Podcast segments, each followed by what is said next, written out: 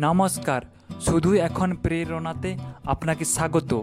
এটি একটি সাপ্তাহিক মোটিভেশনাল পডকাস্ট। এই সপ্তাহের চব্বিশ নম্বর এপিসোডে শুনবেন কিছু অনুপ্রেরণামূলক উক্তি এবং আপনি আছেন বাপি মোদকের সাথে। আত্মনিয়ন্ত্রণ হল একটি অভ্যন্তরীণ শক্তি যা আমাদেরকে অভ্যন্তরীণ এবং বাহ্যিক দুদিক থেকেই ভারসাম্য বজায় রাখতে আর উন্নতি করতে সাহায্য করে। কঠিন পরিস্থিতি মোকাবিলা করার সময় যদি সাহস আর আনন্দ পাচ্ছেন, তবে বুঝতে হবে আপনি সাফল্যের দোরগোড়ায় পৌঁছচ্ছেন। অন্যের ভুল খোঁজার জন্য সময় ব্যয় করা বুদ্ধিমানের কাজ নয়। বুদ্ধিমানের কাজ হলো নিজের ভুলগুলো খুঁজে বের করে শুধরে নেওয়া। যে সকল সদ্গুণ এক ব্যক্তিকে উচ্চতর শিখরে নিয়ে যায় সেসব সদ্গুণ আয়ত্ত করা উচিত। আর এই সদ্গুণগুলো দিয়েই নিজের মধ্যে ইতিবাচক পরিবর্তন আনা সম্ভব। বই হলো মূল্যবান রত্নের চেয়েও বেশি দামি। ভালো ভালো বই পড়ে নতুন কিছু আবিষ্কার করা সম্ভব।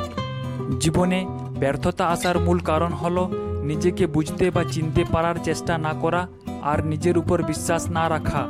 জীবনে সফল হতে চাইলে নিজেকে চিনতে শিখতে হবে আর নিজের উপর বিশ্বাস রাখতে হবে। আমাদের জীবনে এমন কোনো সমস্যা আসতেই পারে না, যার সমাধান খোঁজা অসম্ভব। কোনো সমস্যা এলে ধৈর্য হারানো যেমন উচিত নয়, ঠিক তেমনি ভীতু হওয়াও চলবে না। কঠিন পরিস্থিতির প্রতি ইতিবাচক দৃষ্টিকোণ গড়ে তোলা উচিত, তবেই নিজের উন্নতি লাভের জন্য ভবিষ্যতে এক নতুন সম্ভাবনার সৃষ্টি হবে। জীবনের সবথেকে বড় চ্যালেঞ্জ হলো নিজের মধ্যে ইতিবাচক পরিবর্তন আনতে পারা, আর এই চ্যালেঞ্জটি মোকাবিলার জন্য প্রয়োজন বড় প্রস্তুতি। যদি কোনো ব্যক্তি বিলাসিতা জীবন কাটাতে পছন্দ করে, তবে সে ব্যক্তিগত বিকাশ থেকে বঞ্চিত হবে।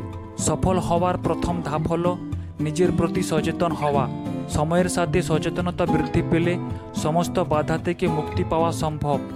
এই উক্তিগুলির সারাংশ হল, এক, আত্মনিয়ন্ত্রণ বৃদ্ধি করা উচিত। দুই, কঠিন পরিস্থিতি মোকাবিলার জন্য সাহসী হওয়া উচিত।